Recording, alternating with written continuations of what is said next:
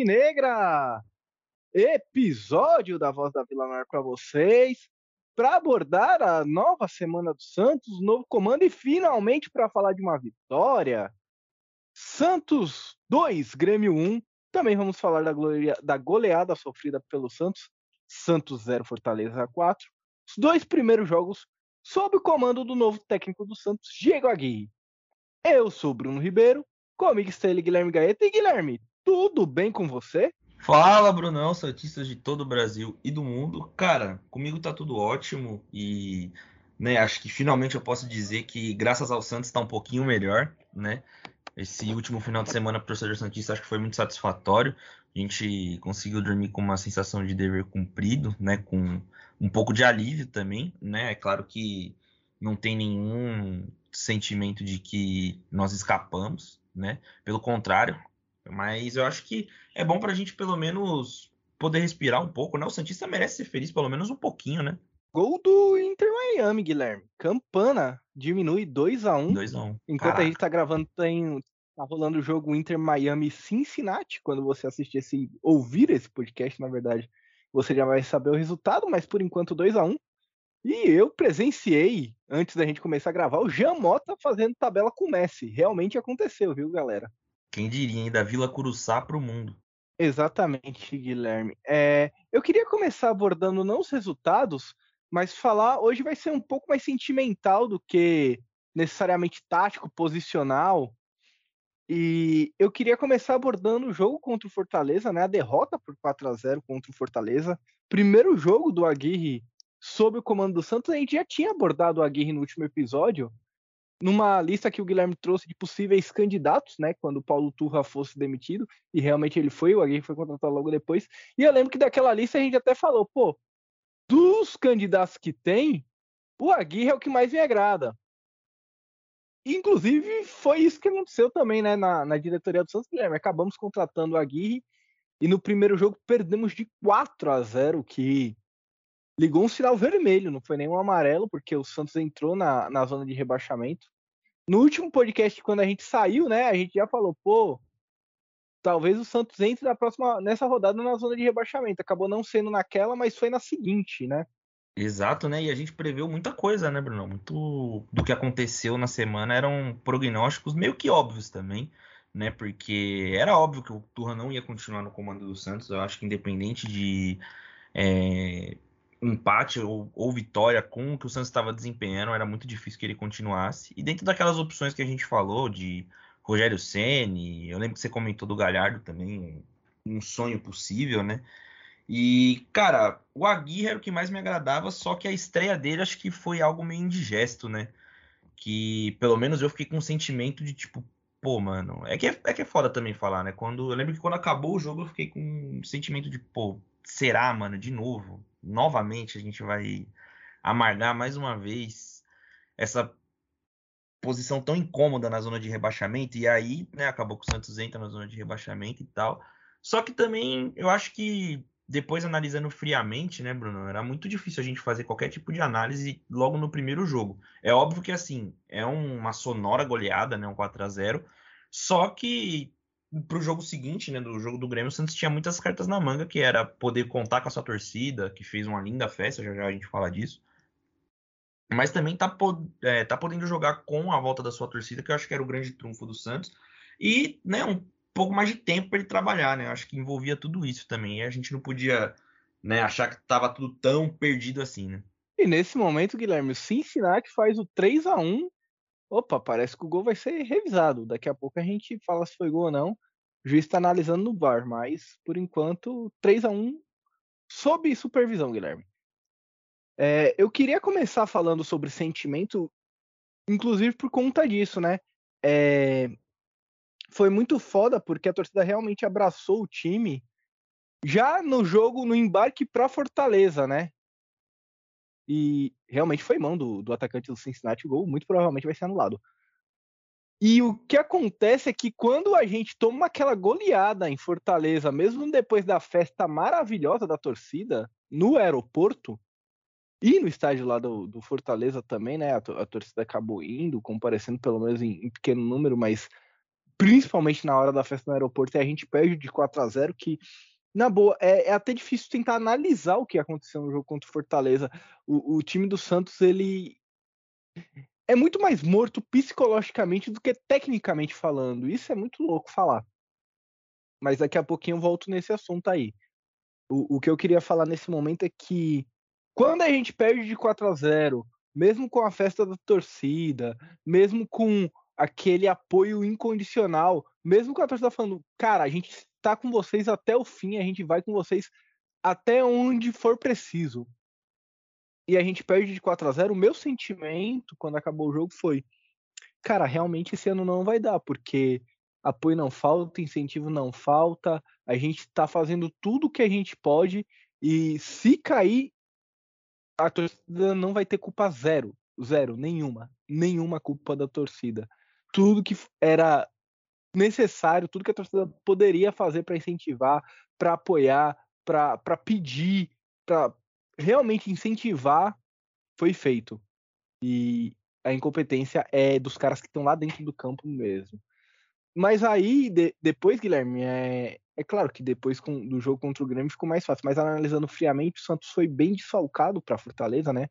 Foi sem seu goleiro, foi sem o principal volante do time, foi, enfim, com vários desfalques que não tinham reposição. E essa é a grande parada, né? Foi sem o Mendonça, que, que é o principal ponta do time, de certa forma, sem o seu artilheiro. Então é era realmente já era um jogo difícil que se tornou mais difícil ainda e aconteceu o que aconteceu. E vou misturar um pouco dos jogos porque é, é um mesmo tópico, né, que é o sentimento. Quando o Santos toma o gol contra o Grêmio, o gol do 1 a 0 a, a minha namorada até postou uma foto, um Easter no, no Instagram, para quem teve a oportunidade de ver lá. A minha reação ela foi de. Eu basicamente comecei a chorar, assim, do, durante o, o jogo, porque eu pensei, cara, não, não adianta, a torcida lotou estádio, a torcida fez corredor de fogo, chegou o jogador novo, a torcida tá, tá incentivando, tá cantando os, do do primeiro até a hora do gol, a torcida estava cantando sem parar. Então 1x0 pros caras. E esse time não vira jogo. E aí naquele momento eu realmente comecei até a meio que sentir uma dor de, de luto assim, Guilherme, de perda mesmo. Cara, e falar para você que, já que a gente tá falando tanto de sentimento, né? Foi exatamente o sentimento que eu tive quando o Grêmio fez o gol, né? Porque, assim, voltando, né, no primeiro jogo, né, já que, parafraseando você, a gente está falando de sentimento. No jogo contra o Fortaleza, eu acho que o sentimento que eu tive foi de paciência. Porque, cara, eu acompanho o Santos há muito tempo, né? O Bruno também. Não sei se você já percebeu isso, Bruno, mas o Santos não ganha fora de casa. Pode estar, tá, mano, o Sampaoli, pode estar tá o Guardiola. O Santos não é um time acostumado a, sabe, arrancar pontos do seu adversário fora de casa. E ainda mais um adversário como Fortaleza, que é um time muito bem organizado e que o Santos assim não pode ver pela frente que se borra, né? Tanto na Vila quanto lá no Ceará, o Santos ultimamente vem apanhando bastante do Fortaleza. Então foi algo que eu já fui meio sem esperança, né?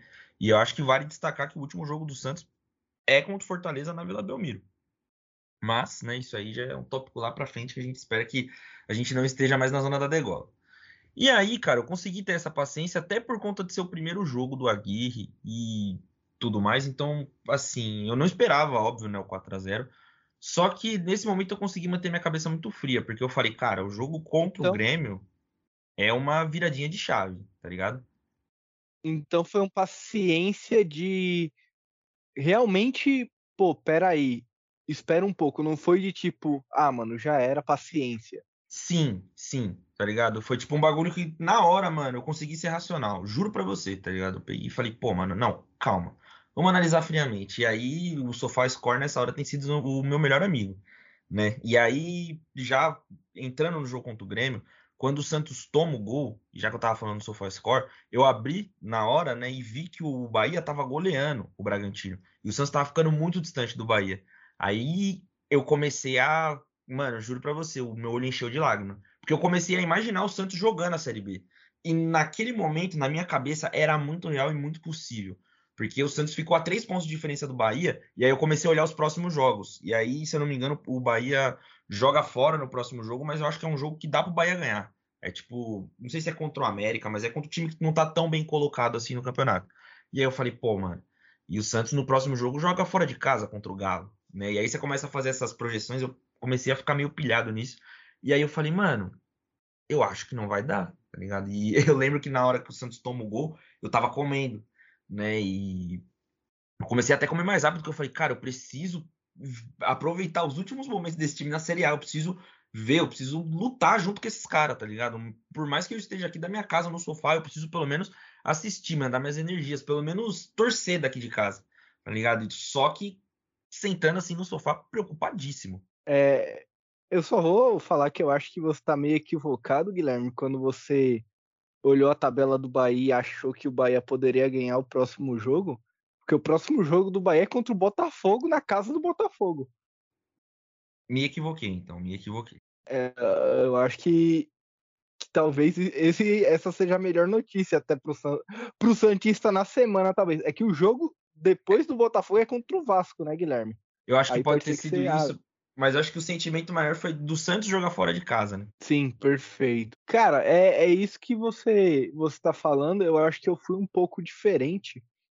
É, é tão louco, porque assim, é, eu percebi que a torcida do Santos realmente parou para ver esse jogo, estava preocupado porque tem um cara aqui no prédio que ele é santista, mas ele não vê todos os jogos. E aí, como a minha TV tem um atraso, eu ouvia ele gritar gol antes. Só que como não tinha saído o gol, eu ficava, né, meio que na expectativa assim.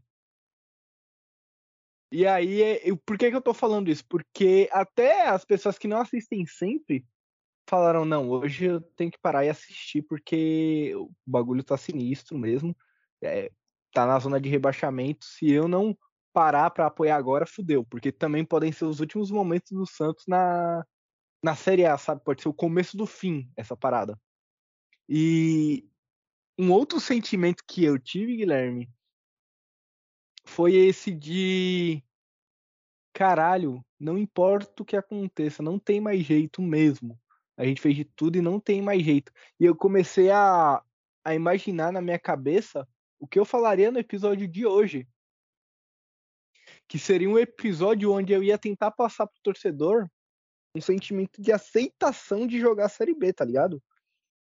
De falar, não, galera, é isso mesmo. A gente vai ter que que tá junto dos caras lá na Série B, a gente vai ter que mostrar nosso apoio e sabe, um, um, um papinho que assim é, é válido para os times que já caíram, mas meio que entregando os pontos já. Eu tava entregando os pontos naquele momento, cara. E quando e... sai o primeiro gol. Pode falar, pode falar. Não, só completar, mano, que eu já me imaginei gravando esse episódio, sabia? É, então. Isso é muito foda. E quando sai o, o primeiro gol do Santos, eu ainda penso assim, cara, mas empatar não, não é o suficiente. O jogo, e eu tava pensando isso a semana toda. O jogo do Grêmio é a última chance é a virada de chave, tem que ser nesse jogo. Não tem como, tem que ser que nem o ano passado. Esse é o jogo, é contra os caras, é contra o Grêmio. Tem que ganhar hoje, tem que ir para cima hoje, tem que mostrar que dá hoje. Hoje, não dá para ser no próximo. Se empatar o próximo, tá bom. Se perder jogando muito, eu ainda vou falar, não, beleza, vamos, vamos porque vai ser em casa que a gente vai decidir. Então, o meu sentimento foi muito esse. E aí, quando tomo o primeiro gol, eu falei: se era hoje, não é mais. Se, se hoje era a última chance, não tem mais última chance, acabou. E aí faz o primeiro gol, eu falo, tipo, não, beleza, mas eu preciso de mais. Eu preciso realmente ter confiança em vocês. Por enquanto, vocês estão onde vocês estavam no começo. Vocês têm meu apoio, mas não minha confiança. E quando Cara, é como a gente tá falando de sentimento, né? Já, já entrando no, no segundo gol, eu não tenho religião, né? Não, não tenho crenças assim. E quando aquela. Na verdade, quando saiu o gol, eu nem vi a, a jogada em si, porque como o cara tinha gritado antes e tinha saído o gol quando ele gritou, quando ele gritou a segunda vez, eu falei, pô, é gol. E aí eu levantei e comecei a narrar o gol só que eu não percebi que a bola tinha pingado, tipo, próximo à linha e, e continuado no campo. Mas aí depois que eu vi os replays, eu falei, caralho, mano. É. Eu não sei se foi o Pelé, como a galera tá falando aí. Eu não sei se foi uma parada sobrenatural, se foi uma parada física, mas é um bagulho que você olha e fala, mano, é só na vila. Se fosse em qualquer outro lugar do mundo, essa bola tinha saído e Santos tinha perdido o jogo. Mas como é na vila, a nossa vila, nossa casa, a bola ficou dentro e o Santos fez o gol. Que mágico, né, mano? Porque eu revi esse gol umas 10 vezes, né? E eu tive um, um, sentimento muito da hora, porque eu sempre falo aqui que o SofaScore me engana, né? Que eu sempre tomo spoiler antes do Santos fazer o gol. E eu tive um sentimento nesse jogo porque eu coloquei pros gols do Bahia também, né? Toda hora saiu um gol do Bahia, um gol do Bahia. E eu já tava meio descrente na hora, né? Porque foi aquilo, exatamente isso que você falou, mano. O empate, é, ele ia né, mascarar um pouco a atuação do Santos, que não estava sendo uma atuação ruim, mas a gente precisava vencer, né? Acho que não só nesse momento, mas em, em, nesses futuros momentos que o Santos vai ter agora, o empate ele não vai interessar muito pra gente. Né? Então a gente precisa ganhar, a gente precisa vencer, a gente tem que sair logo dessa situação. O Santos não é um time de ficar amargando zona de rebaixamento. E aí, cara, é, na hora que meu celular vibrou, né, que saiu o gol do Santos, foi bem na hora que na transmissão o Fux dá, o Fux dá aquela paulada para cima, né? E aí eu falei, ah, deve ter sido mais um gol do Bahia. Eu larguei o celular porque eu não queria ver o que era a notificação, né? Meu celular estava bloqueado. E aí a bola subiu, pá, na hora que ela bateu, eu falei, ah, provavelmente é outro gol do Bahia. Eu peguei o celular. Só que aí a bola não saiu, tá ligado? Mudou aquela câmera e, mano, muito foda aquela câmera da Globo que mostra os caras correndo assim com um apetite, uma sede do caramba. E aí, mano, um golaço, né? Um golaço. E na hora eu comemorei como se eu estivesse no estádio, no estádio, cara. Eu tava lembrando hoje até aqui quando eu tava voltando do trampo que acho que eu nunca tinha comemorado um gol assim do Santos novamente com tanta felicidade assim, igual esse gol contra o Grêmio, mano. Acho que o último jogo foi contra o Coxa, não sei se você vai lembrar, na volta da Copa do Brasil, o Santos de Fabian Bustos ainda. Eu lembro que naquele terceiro gol do Fernandes eu, eu fiquei muito feliz e eu dei um gritão aqui no meu quarto. E comemorei muito o gol. E esse gol, cara, tirei a camisa na sala sozinho, comecei a gritar, quase chorei. É, comecei a cantar o hino do Santos assim, me bateu um sentimento muito bom, sabe? E é claro que não tem nada resolvido, mas a gente precisava disso, sabe? Para pelo menos conseguir acreditar que a sequência do Santos também é um pouco difícil. Só que, cara, são jogos e jogos, e eu acho que o que faltava, né, para esse time, esse jogo pôde contribuir, né? O que faltava para virada de chave, para virada de mentalidade, para os jogadores verem que a gente está junto com eles, né? Que nesse momento a gente não está a fim de vir aqui apontar dedo para cara de ninguém falar, ah, esse fulano errou, fulano é ruim, que não sei o que, mano. Tá todo mundo no mesmo barco, ninguém quer cair entendeu? Ninguém quer cair. Eu tenho certeza que quem tá lá não tá de brincadeirinha, né? E eu acho que agora eles conseguiram entender um pouquinho que a gente passava, é, não passava esse sentimento, mas que a gente sentia um pouco disso deles. E pelo menos nesse jogo contra o Grêmio, mano, entrega não faltou. A gente precisa ver nos outros, é claro, né? Mas a gente sabe que quando não vai na técnica, tem que ir na raça. E isso me, me assim, me deixou muito feliz, porque o Santos normalmente costuma ser um time muito desligado. E esse segundo gol mostrou que os caras estão muito ligados, sabe? Que os caras estão disputando palma a palma ali no chão para ver quem ganha. E graças a Deus nós conseguimos ganhar esse jogo. Cara, e outra coisa também, Guilherme, quando o Santos fez o gol aqui, eu literalmente quase comecei a chorar, assim. E contar uma parte aqui, Guilherme, pequena parte, na sexta é aniversário da minha esposa, né, da Maria Elisa. E aí eu já comprei um presente que ela queria, que era um, uma Barbie lá dos anos 90, enfim. Uma Barbie mais velha que ela. E eu comprei a boneca, ela ficou super feliz. Só que eu quis fazer uma graça também, né? E há muito tempo eu falo que ela tem que ter uma camisa do Santos, que ela tem que ter, que eu ia comprar para ela. E aí eu comprei uma camisa dessas que são do modelo torcedor, assim, licenciadas no Santos, não é nem essas de, de jogo tal, mas é um produto licenciado oficial, tudo mais. E eu comprei uma para ela, né? E na hora que o Santos tá perdendo o jogo, eu penso assim, tipo, puta que pariu, a camisa vai chegar, o Santos na zona de rebaixamento, ela puta com o Santos. Mano, ela vai mandar enfiar a camisa sabe onde, né? E aí, quando acaba o jogo e o Santos ganha, cara, eu, eu não paro de rir, porque eu não tinha falado pra ela que eu comprei a camisa, sabe? Era uma surpresa. E eu fico muito feliz, assim, muito eufórico. E foi o que você falou de cantar. Eu fiquei cantando aquela música Eu Só Sei Dizer Que Sou Santos a noite toda no outro dia, na segunda-feira, e cantando e cantando. A gente foi para um, pra um rolê para aniversário da amiga dela e eu cantando no metrô sozinho, sabe? Muito louco. E ela tipo, falando: para, para com isso. E aí a gente chegou na casa da amiga dela no aniversário e a, e a amiga dela, que acho que me viu duas vezes na vida, mas conversa muito com a Maria Elisa, né? Olhou para mim e eu tava com a camisa do Santos, do, a camisa azul do Santos. E ela falou assim: tá feliz, né? O Santos ganhou, lembrei de você. Então, até as pessoas mais desconhecidas, assim, a gente é tão Santos, mas tão Santos, que até as pessoas que não tem muito contato com a gente, não conversam muito com a gente. Quando o Santos ganha, lembra, tipo, porra, aquele maluco lá do trampo, o amigo de fulano, o filho de fulana, deve estar tá feliz pra caralho. E isso é muito foda, né, Guilherme? Porque fazia muito tempo que a gente não tinha esse sentimento. Exato, mano, exato. No outro dia eu fui trampar, né? E a minha caneca do, de café é do Santos. Né? E aí, mano, eu fazia questão de mostrar para todo mundo que a minha caneca era do Santos, tá ligado? Aí eu fui pegar café, aí a minha amiga tava do outro lado assim, aí ela pegou e falou: Você tá feliz mostrando essa caneca para todo mundo hoje, né? Não, eu fui trampar com a camisa do Santos, pô. Eu até te mandei uma foto. Eu... Não, eu acho que eu te falei só, né? É, não, você me falou, você me foi... mostrou a camisa no, no, no, no domingo. E, e, foi muito foda porque na segunda chegou a camisa. Nem era para chegar na segunda, era pra chegar, tipo, hoje, assim. Mas a camisa chegou na segunda. E aí a, a Maria Elisa postou a foto com a camisa e eu, tipo, postei e repostei a foto dela, né? Porque ela me marcou com a minha camisa, assim. Eu muito feliz, mano. Muito feliz. Você vê que a gente não precisa de muito para ser feliz, né, mano? Mano, e isso até, se você parar pra pensar friamente, é até meio prejudicial, né, mano? Porque você tem que, tipo, porra, o Santos tem que ganhar pra eu estar tá feliz, né, durante a semana e tal. E aí é muito foda porque o Santos ganhava muito tempo, né, mano? Aí é, é, meio foda, assim.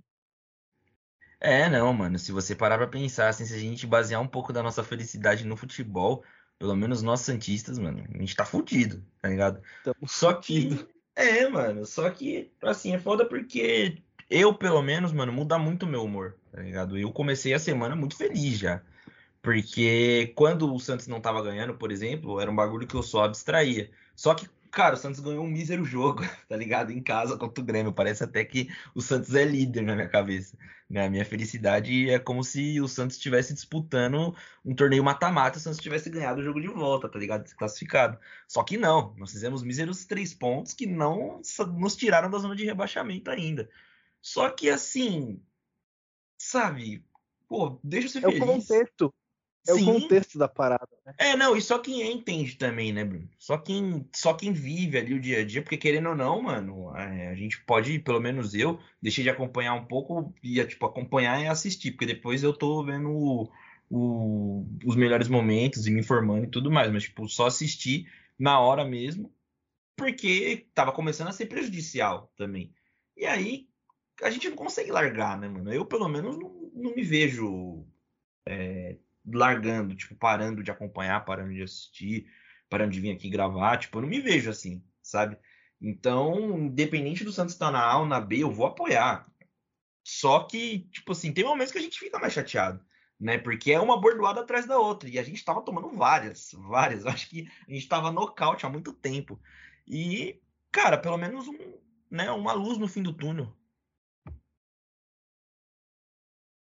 Eu acho que é exatamente isso, Guilherme. É...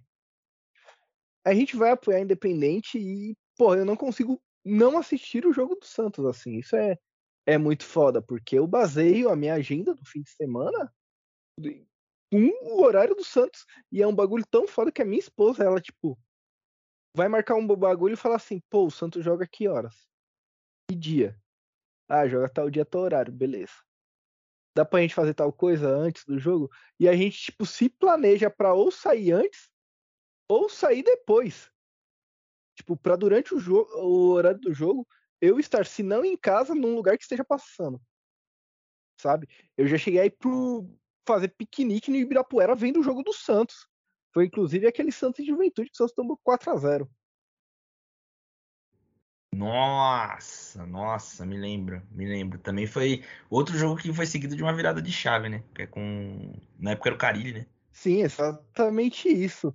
Mas, mas, Guilherme, você falou do Carilli, bom para a gente analisar o novo técnico. É... A gente falou que o Aguirre era o que mais agradava a gente e eu acho que nem conhecia tão a fundo o trabalho dele como eu tô vendo agora. Eu gostei do gostava do Aguirre por, por conta da dos pensamentos que ele demonstrava, demonstrava ser um técnico mais moderno, tendo um conceito mais único da parada e tal. Mas o que me agrada, tem me agradado muito nele, são as alternativas de formações que ele dá para o time durante o jogo. Ele consegue fazer uma formação com dois volantes criadores, com dois volantes defensivos.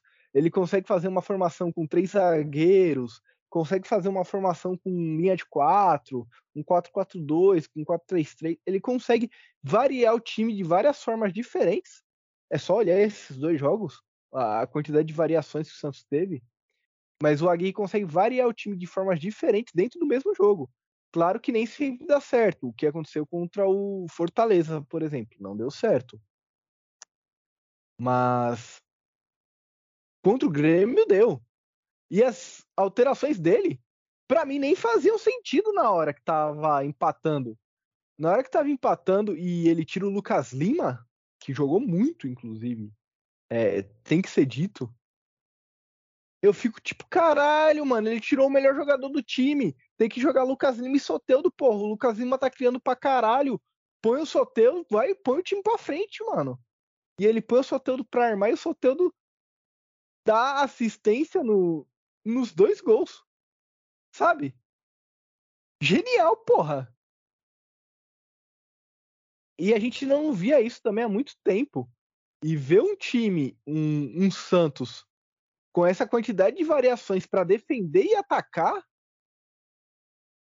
é algo animador. Eu acho que é isso que torna a, o jogo da virada de chave isso. Que não é uma simples vitória, é uma vitória mostrando coisas positivas e coisas que a gente não viu até o momento.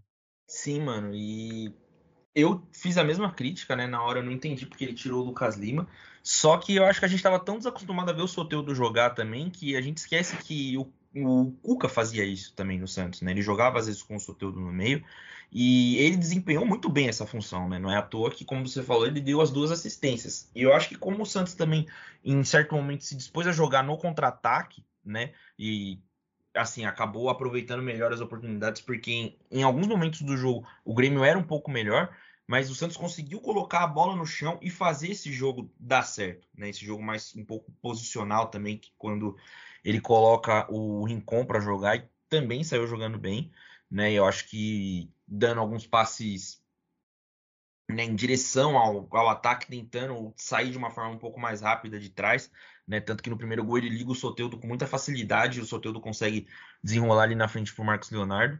Mas algo que eu gostei bastante, cara, foi a opção dele ter jogado o Joaquim na lateral e o Santos meio que joga com três zagueiros, né? Porque aí o Dodô tinha um pouco mais de liberdade para avançar e o Santos fazia uma linha de três ali com o Joaquim, o Alex e o Baço, né? Então eu gostei dessas opções do Santos variar taticamente é, atacando com, né, atacando e se posicionando, defendendo com três zagueiros, e aí quando o Santos precisava defender, o Dodô recompunha né, a, a linha lateral e o Joaquim abria, né, para recompor só a parte de lateral na, no campo defensivo, né? Ele não, não atacava, mas ele fazia essa função do Santos meio que Guilherme, afundar o Dodô, né? Faltando um minuto para acabar o jogo, o Messi dá uma assistência espetacular e o Inter Miami empata. 2 a 2 aos 97 minutos de jogo. Caralho, caralho. Nossa, vou até colocar aqui no YouTube. Ele deu a bola na cabeça do Campana. Na cabe... O Campana só ficou parado. Não teve nenhum mísero trabalho Campana para fazer o segundo gol do Inter Miami. Que assistência genial de Lionel Messi. Ó, tô vendo aqui. Deixa eu ver. Caraca! Traçando a linha de impedimento. Olha. Olha aonde ele achou Nossa. cara, mano. Que isso, que isso. O cara não. O cara, ele, ele não sai do chão. Cara, que, que maluquice. E assim, na moral, passou, o Inter Miami passou, porra, porque você destrói o adversário psicologicamente, Guilherme. Destrói. Mas depois disso aí é o quê? Pênaltis? Eu acho que é pênaltis. Ah, legal, legal. Cara, é. Mas voltando a falar depois dessa, dessa jogada genial, Guilherme, voltando a falar sobre o Santos, acho que é muito isso que você falou, né? A gente nem estava acostumado mais a ver um técnico que fizesse esse tipo de coisa, né? Exato, né, mano? Porque acho que também o Santos vinha moendo alguns trabalhos, né, de técnicos e tal. Mas também isso não quer dizer que né, foram ótimos técnicos que passaram por aqui. Mas, tipo, eu não esperava muita coisa diferente, né? Quando tava Paulo Turra e né, quem, quem veio antes dele. Tava tudo parecendo ser mais do mesmo. E aí eu acho que o Agui conseguiu pelo menos, né? Nem que seja pouca coisa, mas conseguiu pelo menos mudar um pouco esse jeito do Santos de jogar e conseguir também se adaptar ao adversário e à partida, né? Cara, eu nem lembrava do Paulo Turra de tão rápido que ele passou pelo Santos, né? Eu tava pensando no Daí Helman. É verdade, né? É verdade. Antes dele veio o Dair Helman, né? E sei lá, cara, foi um trabalho tão, né, do, dos dois, do Paulo Turra e do Helman, foram, foram trabalhos tão, sabe, meio, não sei pé nem cabeça, mas parecia que eram, os caras tinham mais a intenção de unir o grupo, né? O Paulo Turra não conseguiu, né? Porque causou meio que um incômodo ali em alguns jogadores, tava parecendo que tava uma situação meio incômoda ali. Foram, foram opostos, né? Porque Sim. o o Odair era muito amigão e o Turra era a ditaturra. Exato, exato, né? Eram duas coisas totalmente diferentes, né? Acho que eram duas ideias totalmente diferentes, né? E aí acho que por isso que acabou não dando certo. E o Aguirre, ele passa uma, uma marra meio de chefe da máfia, assim, né? Não tem uma cara de bravo, mano? É, se, e ainda mais se você pensar nele como jogador, ele já era muito.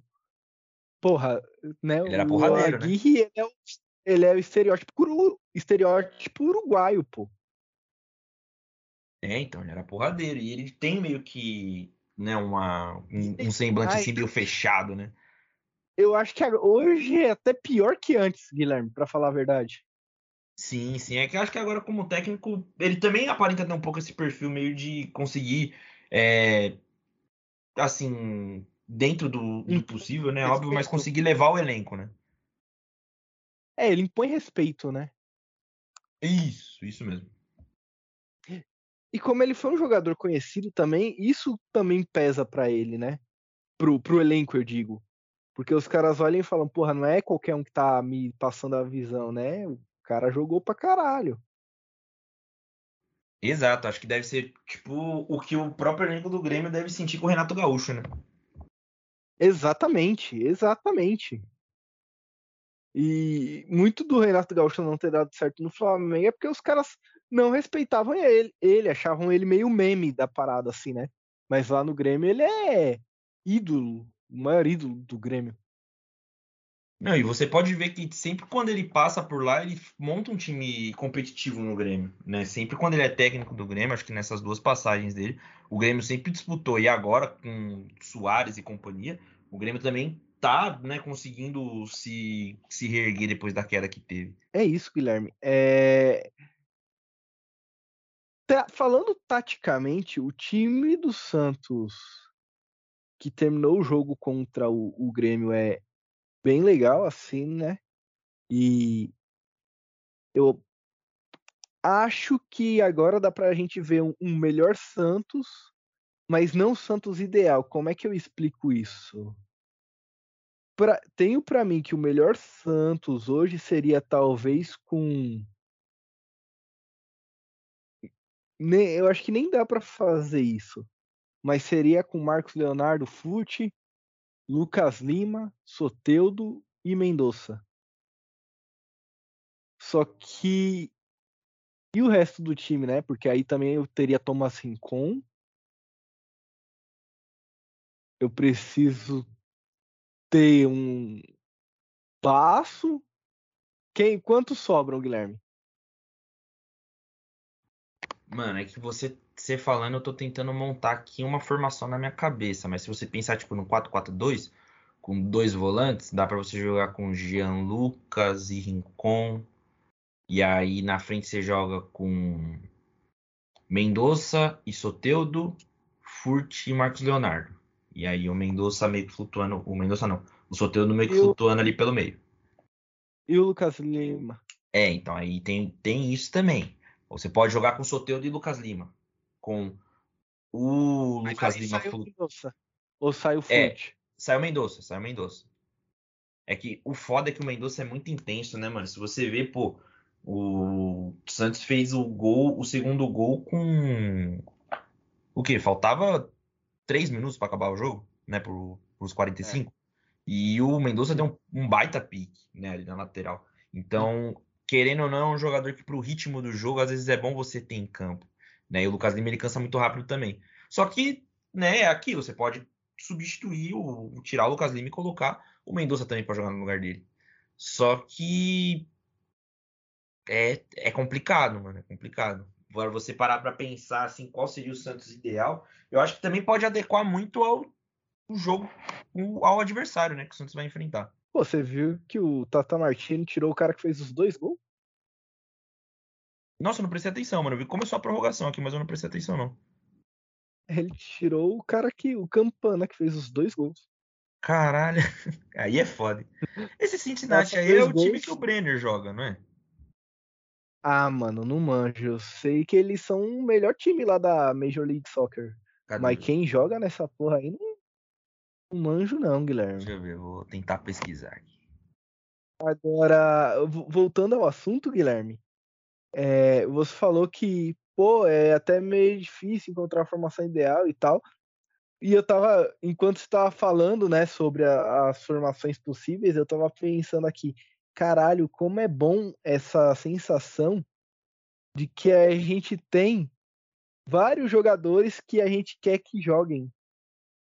Sabe? A quanto porque na semana passada era difícil montar uma formação minimamente decente para jogar. Exato, e pode vir mais por aí também, né, cara? E aí eu, eu parei para pensar rapidinho aqui, quando você tava começando a falar, eu falei, pô, mas acho que na zaga a gente não tem tantas opções. Só que aí entra o papel do técnico, né, de variar essas opções e, pô, lateral, que a gente não tem tanta opção assim, né, que as que a gente tem pelo menos acabam cansando rápido ou não conseguindo jogar todos os jogos por conta de cartão e até falta de qualidade técnica, né?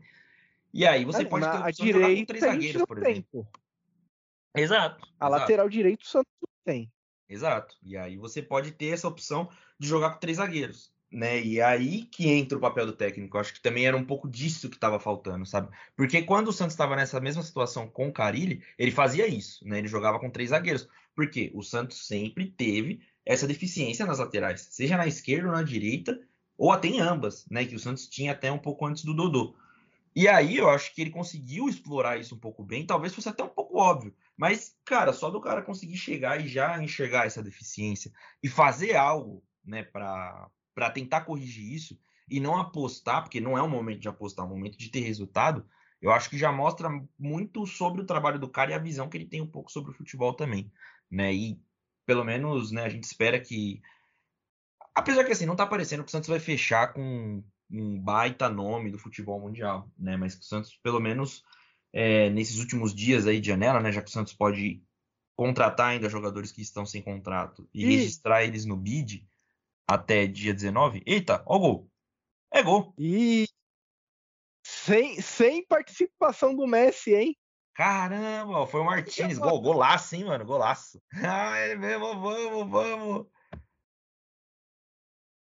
Cara, olha que jogada bem feita do, do Inter Miami, a pressão alta, né? O time pressiona a saída, o Alba recebe, faz o passe pro Kermozini que entrou agora, Messi faz o quarta-luz, o Martinez recebe cara a cara e bate pro fundo do gol.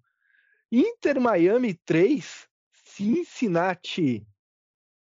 Alguma coisa que não é Bengals, porque o Bengals é da, do outro futebol, que lá eles chamam de futebol e esse eles chamam de soccer. Vai saber o porquê. Dois. Cara, que jogada, que belo gol, hein, mano. E foi é bem o que você falou, né? O psicológico dos caras em frangalhos, né? Tá parecendo o Santos. Exatamente, Guilherme. Sobre o que você estava falando do, do Aguirre, eu acho que a palavra que resume isso é criatividade, né, Guilherme? É, como o Aguirre percebeu, e porra, não precisa ser nenhum gênio da lâmpada também para perceber.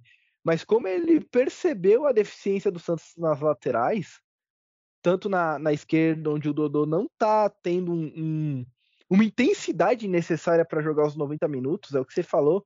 Ele até começa as partidas bem, mas ele me parece que cansa muito rápido hoje. Parece que não tem o pique para chegar no final do jogo nas mesmas condições que começa a partida. E pelo outro lado, Inocêncio e João Lucas, os dois em fases péssimas, inclusive contra o Fortaleza, o Aguirre começa com os dois. Ele começa com Inocêncio e João Lucas, que apesar de estarem em fases péssimas, deu certo essa formação. Por quê? Enquanto tinha os dois, o Santos não tomou gol, porque o Fortaleza era um time muito mais rápido que o Santos. Mas por ter ali o Inocêncio e o João Lucas na direita, o Santos conseguia brecar essas subidas do Fortaleza. Quando o Aguirre precisa tirar um dos dois para dar mais criatividade para o time, mais mobilidade, o Santos perde na, na defesa, perde na velocidade, perde na recomposição. E os gols saem muito rapidamente. E o melhor é perceber que ele mesmo percebeu isso, só que ele também consegue analisar o adversário, que da semana seguinte era o Grêmio, e não mantém o mesmo time, porque eu acho que isso também foi o diferencial, e eu gostei muito dele ter colocado o Alex como titular, cara. Para falar a verdade, me surpreendeu, mas eu gostei muito dele ter reinventado aí o Alex e jogou bem, né? É, então, isso também me chama atenção porque assim, no jogo contra o Fortaleza ele coloca João Lucas e Inocêncio. O que que acontece? O Santos é mais sólido defensivamente, porque tem ali duas linhas de quatro posicionais, ou seja, elas não são com. Os jogadores não são móveis entre si, eles guardam a posição. Mas o que, que acontece em contrapartida com essas duas linhas posicionais? O time é inoperante no ataque. O time do Santos não ataca. É um time que simplesmente só defende. Então a já tinha identificado um problema, a ala, a ala direita. E aí ele corrigiu isso de uma forma que ele falou: um, isso funciona para defender, mas não funciona para atacar. E aí ele tenta uma outra formação e ele perde ali a, a ala, que realmente era um problema, e isso ficou nítido contra o Fortaleza quando toma os quatro gols. E aí no segundo jogo ele já vem com uma outra formação que é Dessa forma, eu vou ser mais sólido defensivamente, não pelas laterais talvez, mas principalmente pelo centro. Porém, eu vou ter mais criatividade no meu meio-campo, porque o Jean Lucas vai ter mais liberdade e principalmente o armador vai ter mais liberdade. Tanto o Lucas Lima quanto o Soteldo quando entraram, quando entrou, eles tinham liberdade, eles pegavam a bola e não é à toa que ambos fizeram a partida que, que eu elogiei tanto de um quanto do outro, porque eles tinham uma liberdade maior no meio-campo para criar. E já que o Santos jogava com três zagueiros, tinha ali alas, tinha o volante, então o Lucas Lima tinha liberdade para criar, ele tinha liberdade para produzir, porque tinham vários outros jogadores do Santos povoando ali para fazer uma tabela e o Grêmio não conseguia preencher todos os espaços. E então a Aguirre conseguiu identificar o problema, que há diversas soluções que servem para diversos adversários, como o Guilherme falou. Ah, dá para montar de acordo com o adversário, é exatamente isso. Ele tem times ideais para várias situações, e conforme as situações vão se desenrolando dentro da partida, ele consegue, com uma alteração de uma peça ou outra, mudar o time do Santos inteiro. Ah, o sistema de jogo do Santos. Exato, né, cara? E aí a gente começa a perceber que, tipo assim, não precisou de muito, né, pra fazer com que o Santos voltasse a pelo menos competir de uma forma digna com o adversário que, pô, o Grêmio, querendo ou não, tá em terceiro hoje, né, no Campeonato Brasileiro. Então não era qualquer um, a gente não tava jogando contra um time que tá mal colocado, né? O Grêmio tá jogando muito bem. Só que, assim, o Santos conseguiu, pelo menos de uma forma digna, conseguir competir com o Grêmio, né? Eu acho que isso foi o que mais me chama a atenção nesse jogo, né? E me deixa mais esperançoso para o futuro, né? Porque o Santos tem muitos desafios aí pela frente. Só que eu acho que o sentimento que deixa, né, para o final do jogo, além da vitória, né, além da felicidade que a gente teve com a vitória, foi de segurança, né? Foi de que é capaz, né? Que o Santos pode conseguir sair e, cara, se jogar bem, se conseguir ter a mesma mentalidade, um desempenho parecido, vai conseguir, mano. Vai conseguir, tá ligado? Não é tão difícil. A gente precisa também ser um pouco otimista e apoiar, né? Que, pô, achei muito bacana que o Santos, pro jogo contra o Cruzeiro, já arrecadou e bateu a meta, né? Do corredor de fogo. A torcida, cara, de parabéns. Acho que foi muito linda a festa que a torcida do Santos fez. Merecido, né? Eu acho que tava todo mundo com saudade aí de poder frequentar a Vila Belmiro, né? E, e esse tempo longe da torcida acho que fez muito mal pro Santos principalmente nos clássicos, né? Que o Santos, no clássico, né? Como Corinthians, que o Santos jogou sem torcida. Mas, cara, eu acho que a gente só tá né, na, no, na parte final, né? A gente virou o turno agora e virou muito bem, começou muito bem. A gente espera que melhore ainda mais para que a gente possa, o quanto antes, sair dessa posição. Aproveitar que você falou de torcida, Guilherme, desse momento onde a torcida realmente abraçou o time, e vou pedir para o torcedor também abraçar a voz da Vila, você é parte importante desse projeto para fazer acontecer, para fazer com que a gente grave mais podcasts, para dar uma força mesmo pro projeto, basta você apoiar a gente. Você pode apoiar a Voz da Vila pelo padrim.com.br barra Voz da Vila, padrim.com.br barra A Voz da Vila, apoio mensal a partir de três reais e batendo a meta de apoiadores no Padrim, a gente tem sorteios mensais para os nossos apoiadores. Então, se você quiser concorrer aí a produtos oficiais do Santos Futebol Clube, gastando talvez três reais por mês, olha só que mamata, padrim.com.br barra a voz da vila. Agora, se você não quer apoiar todo mês, mas quer dar uma força pra gente, tem o Pix, que é a voz da vila sfc.gmail.com a voz da vila sfc.gmail.com Eu não sei porque que eu repito, Guilherme, já que dá para voltar no, agregador de podcast que você quiser ouvir de qualquer forma. E também dá para apoiar pela Orelo. Entra lá, procura a Voz da Vila na Orelo e apoie a Voz da Vila da forma que você quiser. Dá o recado, né, Guilherme? Devidamente passada a visão, né, Bruno? Mas repete porque é sempre bom frisar, né?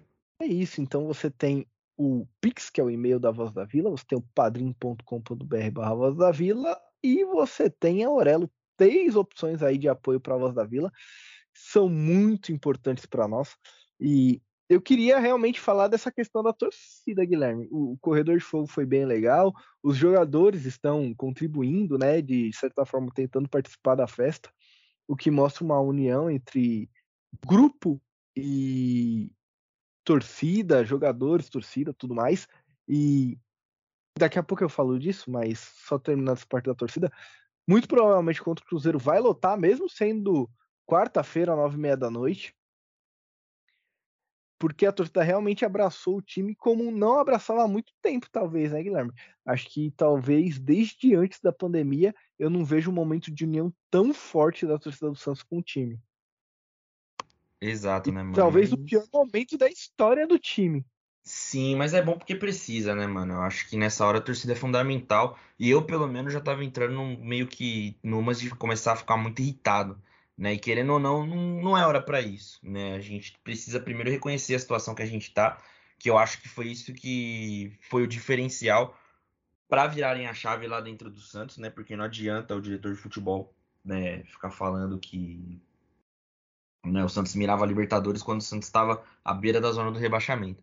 Né? Então eu acho que foi isso que fez, pode ter feito também o, os jogadores virarem um pouco a chave e entender que era uma urgência a gente começar a se apoiar e pensar assim, né? Nossa, a bola na trave do Cincinnati.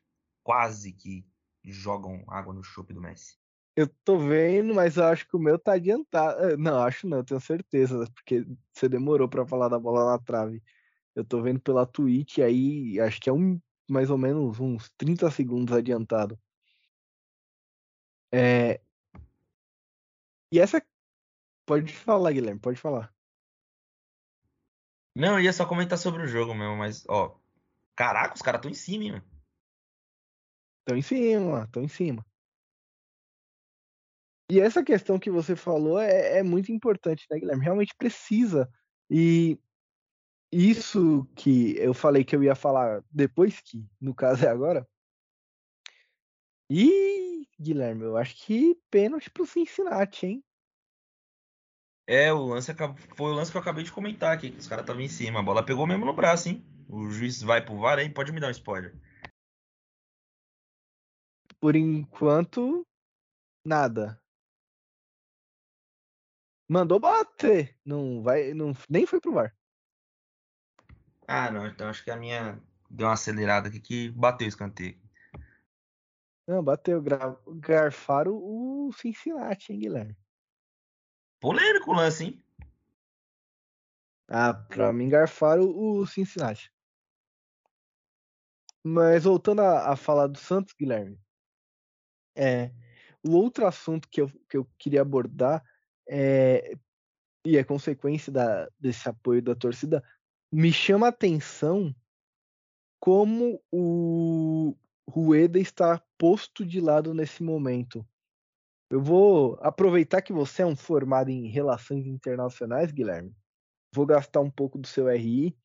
O Rueda me lembra um pouco o presidente da Argentina, Alberto Fernandes, que há algum tempo não vem sendo presidente da Argentina de fato, né? Passou aí a, a bola para o Sérgio Massa, o ministro da Economia Argentina, que é pré-candidato, inclusive venceu as primárias do seu partido, então será candidato à presidência da Argentina.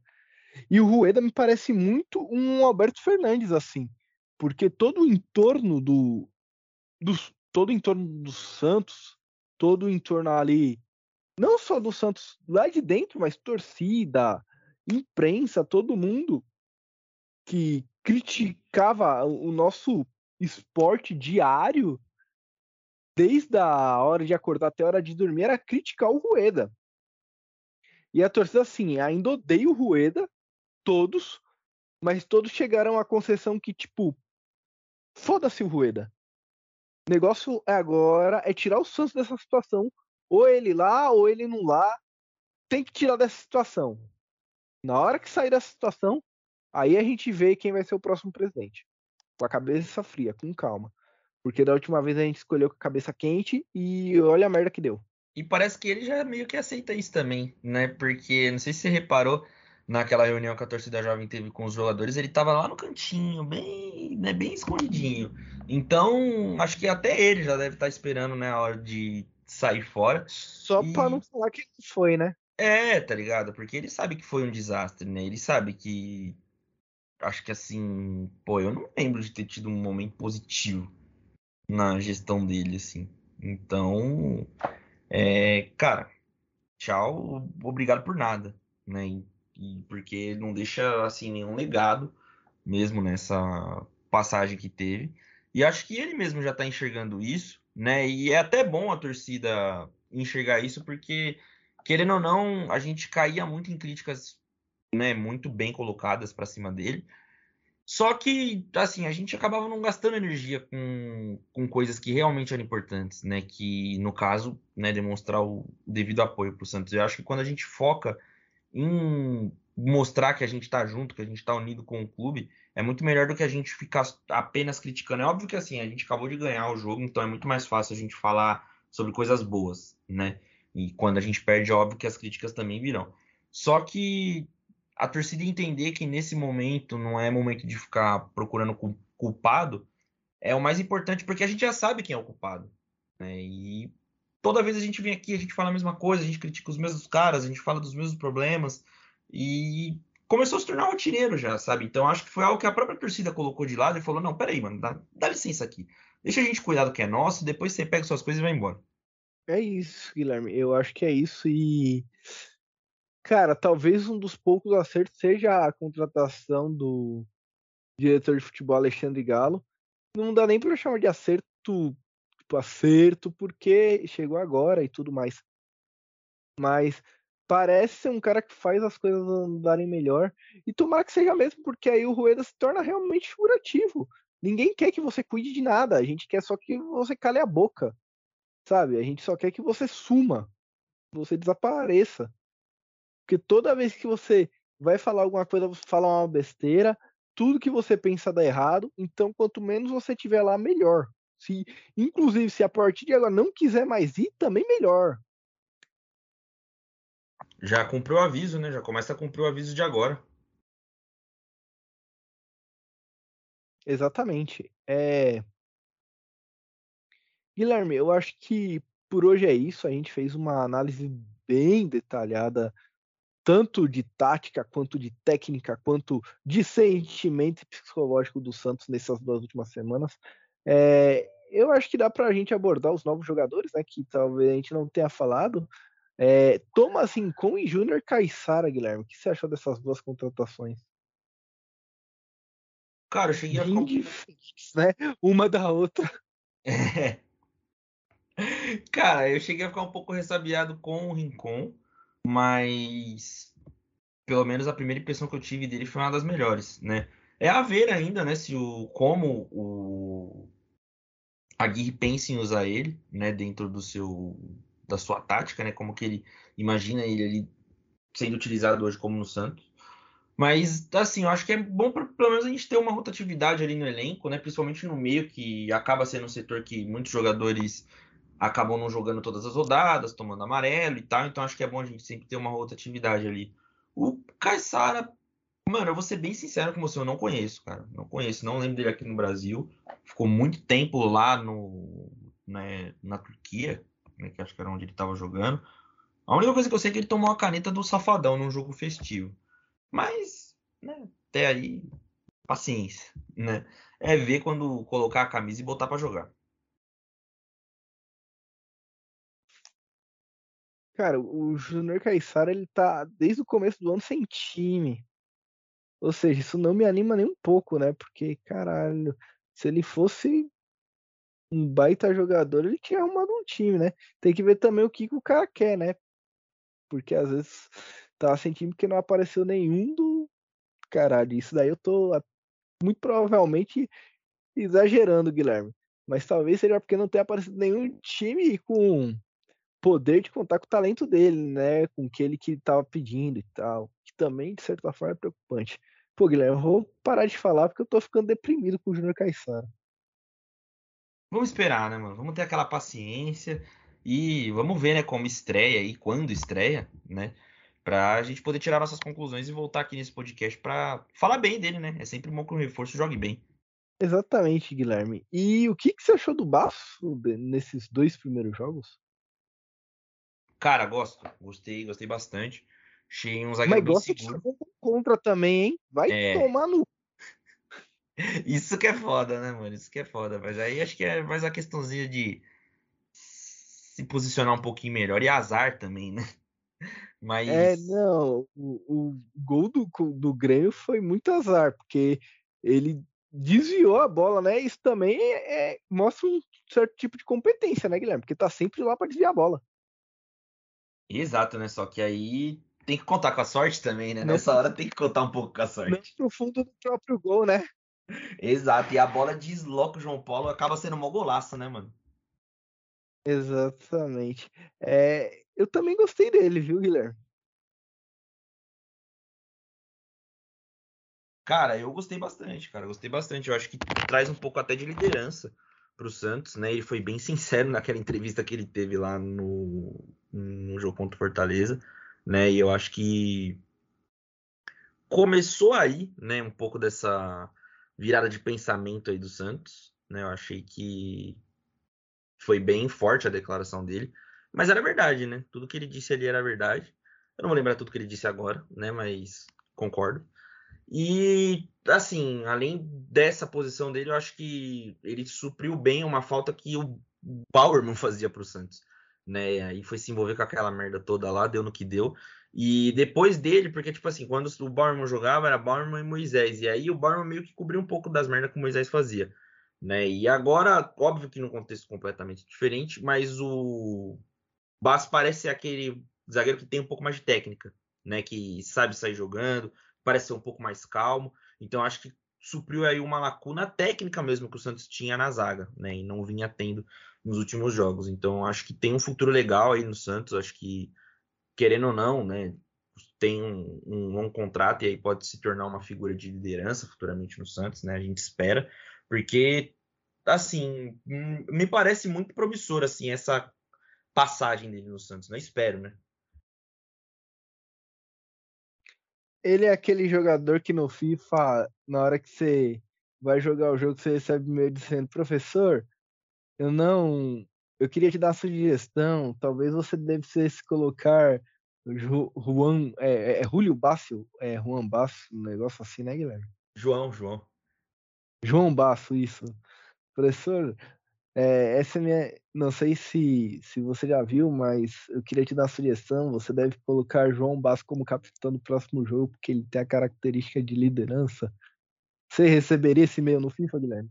Nossa, sim, eu recebo. Mas esse é suave ainda, né? Esse é suave. Tem aqueles que, quando é óbvio que você vai colocar o cara como titular, né? Que ele fala, ah, espero que você coloque o João Basso de titular no, no lugar do Moisés, pois né? Ele é a escolha óbvia para o jogo, e não sei o quê, porque é óbvio que você vai colocar o cara só fez um, só jogou um jogo com o time reserva. Exato. Aí tem Isso aqueles é que pedem para jogar tipo a final da Champions também. Esse aí eu, eu recebo vários. Que é tipo o maluco da base, tá ligado? Que tá 65 de overall. Professor, eu gostaria de uma chance no próximo jogo.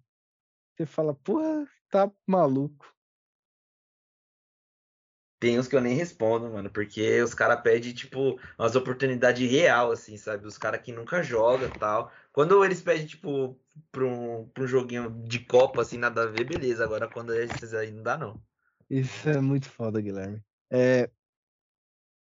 Eu acho que é isso. O, o, os dois que vieram e os dois que deixaram de vir, ou que ainda tem uma luz no fim do túnel. Mas, assim, eu vou até comentar isso rapidamente Saiu hoje na, na imprensa que o Santos acredita que poderá escrever jogadores até dia 15 de setembro, mesmo que eles não apareçam no bid, porque é, na regra diz que o jogador pode ser alterado até dia 15 de setembro.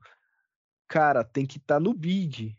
E Guilherme, vamos para os pênaltis. Caraca, é só porque eu desliguei essa porra, mano. Eu tirei do jogo para ver quanto tava o jogo da Libertadores aqui. Olha o que me acontece. Gol do Cincinnati 3 a 3 aos 113 minutos de jogo. Ou seja, faltando aí 8 para acabar o jogo. Pô, da hora. Caralho, o Messi deve estar, tá, mano, querendo rasgar o toba.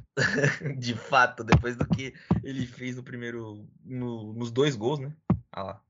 Cruzamento. Sim, ele... Pô. A falha do goleiro, Bruno? Ah, não achei não. É, a bola não, vai lá não. na bochecha da rede. Pô. Não, eu achei que ela não desviou. É, ele ah, bateu não, na bola. Goleiro. É, ele bateu na bola. É, não dá para caracterizar como falha, mas o João Paulo pegava. É, não, um goleiro que tem a mão mais firme pegava. Faltou, né? Faltou. Caraca, que da hora. É, não pro Messi. É, não. A hora que vai ter um pênalti, né? Os pênaltis aqui pra gente assistir. Quando é, não é do nosso time é muito bom, né? Exato. É, eu acho que já, já avaliamos os que vieram, Guilherme. Os que não vieram ou que ainda estão para vir, Alex Sanches e Roberto Pereira?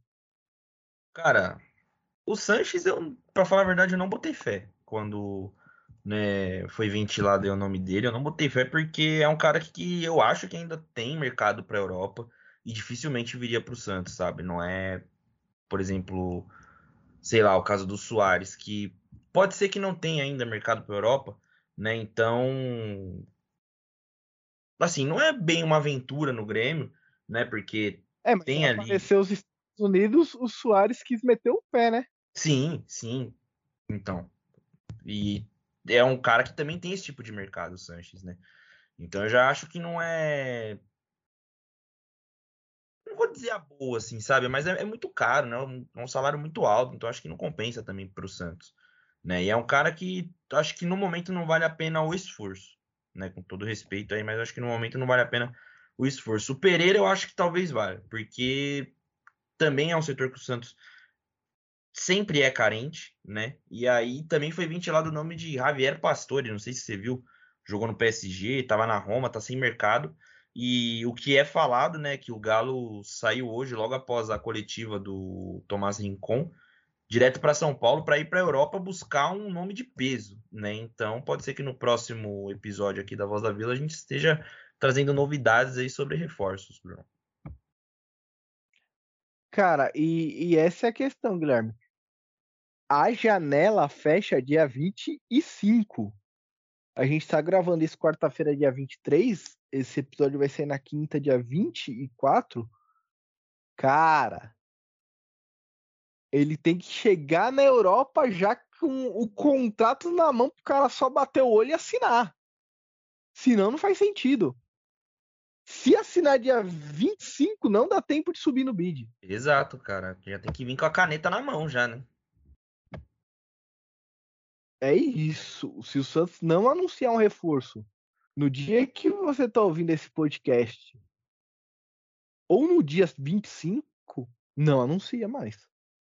É, isso é muito claro para mim. E assim, Guilherme, eu sou óbvio, né? Torcedor da, como torcedor da seleção argentina, vi muito jogo do Pastore e eu era muito, muito, muito fã do Pastore. Então, se o Pastore viesse para mim seria meio que um sonho do que eu fazia no videogame. E o último lance do jogo falta para o Messi bater, Guilherme. O que, que você acha? Tô acompanhando aqui, cara. Será? Fez isso contra o time do Almada, hein? Cara, seria sensacional. Vamos Tava ver. Aí. O goleiro Puta, pegou. Caraca, por um momento eu pensei que essa bola ia entrar, hein, mano. É, quando passou da barreira, né, você falou, caralho. Caraca, será, né? Seria foda, seria foda. Mas, né, cara, tava falando do Pastor aí, eu acho que é um bom nome me anima, cara. Me anima porque eu acho que é um nome possível. Eu acho que chegaria para jogar, né, e para suprir também uma ausência e dar até uma elevada no patamar ali do meio do campo do Santos, cara. Cara, o, o Pastore é um são dois jogadores que foram um foi ventilado realmente, né, que é o mas não vi nenhuma fonte de confiança até o momento falar do Pastore. E, e isso traduz-se. Não viu o Mussetti falar do Pastore até agora, ou o Gilfrida. Mas uma outra coisa que aí foi ventilada, foi mais fanfic da torcida, foi o nome de Papo Gomes, Alejandro Papo Gomes, campeão mundial com a seleção argentina. São dois nomes que eu tenho. Me dá um, uma coisinha assim para perder o dia de trabalho e buscar os caras no aeroporto. Seria foda também, cara. Seria foda. Eu acho que seria um reforço do nível do Paê, assim, por exemplo. Se bobear até mais. Quem? O Pastor ou o Papo Gomes? O Papo Gomes. Cara, eu. É, é, mas eu acho que é, isso é mais eu do que o, o geral. Porque, tipo, pra mim o Pastor é. É tipo nível James Rodrigues, assim, mano. Sem, sem maldade. É, pô. Se você colocar na balança, acho que nos bons tempos de Pastore, ele conseguiu ser mais intenso, pelo menos na Europa, né? Porque ele, ele jogou no Napoli antes de jogar no PSG, se eu não me engano. E ele jogava bem. É, então. E o, tem uma diferença que o Pastor, uma diferença que o Pastor ele era titular do PSG e o, e o Rames nunca conseguiu se firmar assim no Real Madrid, pô. Exato, exato. Tanto que foi emprestado, né? Várias vezes. É, então.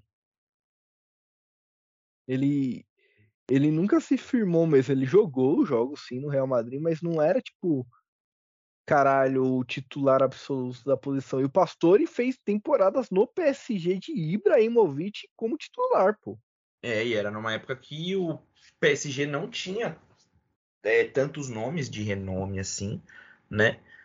E mesmo assim, começou naquela época a se tornar um time competitivo, né? Acho que foi ele estava meio que no início de tudo ali quando o PSG foi comprado, né? É, sim. Guilherme, eu tava pensando, acabou agora o segundo tempo da prorrogação. Não ia ser muito foda se fosse aqueles shootouts lá que eles faziam antigamente? Pra caralho, pra caralho. Foi lá que que teve, né, em partidas oficiais, assim, que foi na Copa de. Foi na Copa de 94? Não, né? Não, na Copa de 94 era o gol de ouro, minto. Mas era nos Estados Unidos que tinha isso, né? É, mas era só em competição de clube. Na Copa do Mundo não teve, não, pô. É, não, não, confundi. Mas seria muito da hora, mano. Seria muito bacana. Eu acho mais engraçado esse bagulho. Mano, sim. Porra, imagina o Messi num shootout. Ia ser muito animal. Eu tenho certeza que ele ia cavar. Dar uma cavadinha por cima. Com certeza. Ah, sem dúvida. É, Guilherme, acho que tá na hora do nosso destaque final, então. Vamos lá então, Bruno. Meu destaque final, acho que é um destaque meio óbvio para quem acompanha a gente aqui, acompanha o futebol também. Voltou a Premier League, Bruno. Você já assistiu algum joguinho aí desde que voltou? Foram duas rodadas, né? Assistiu. É outra coisa que eu gosto muito do Manchester City. Então assisti um jogo do Manchester City contra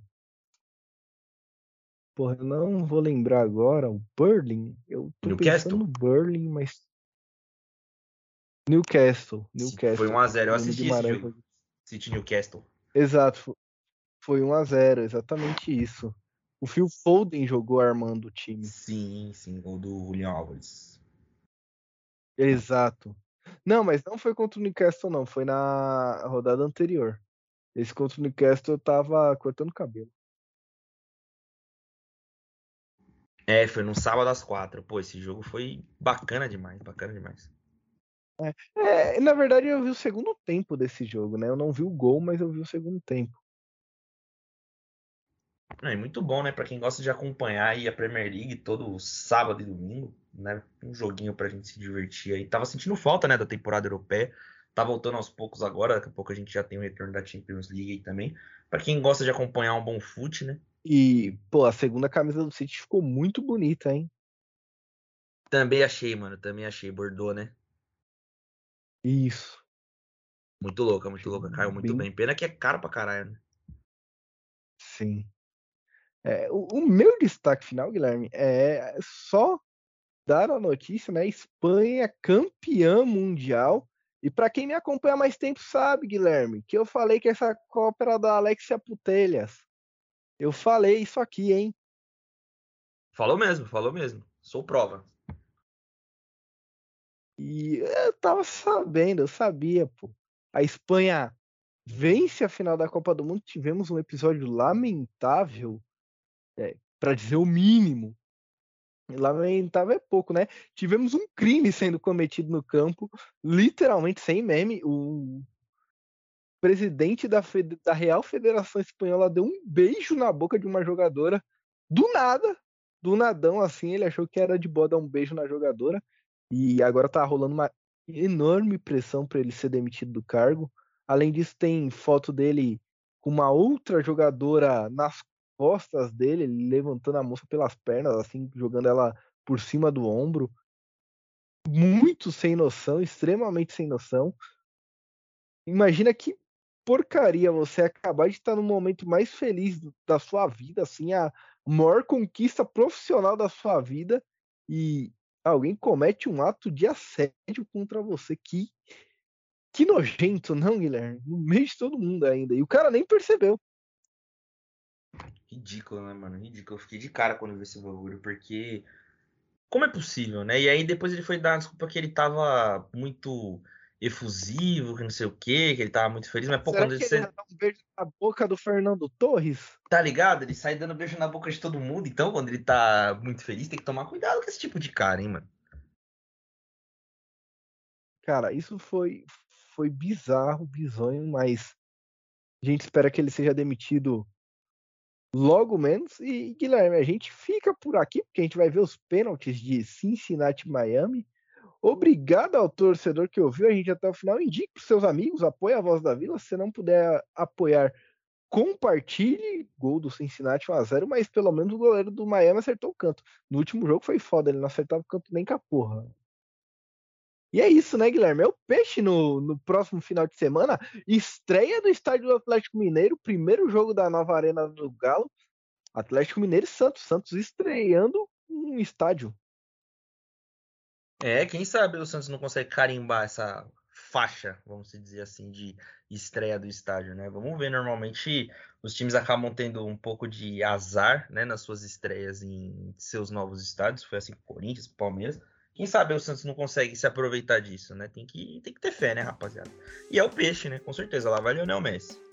Olha ele. Partiu. Nossa. Você é louco. Que Nossa. isso? Nossa. Ainda falam que não tem golaço de pênalti. Tá maluco, tá maluco. Cara frio igual aula de yoga. É isso, galera. A gente volta a se falar na próxima semana. Muito obrigado você que ouviu a gente até o final e até a próxima. Valeu!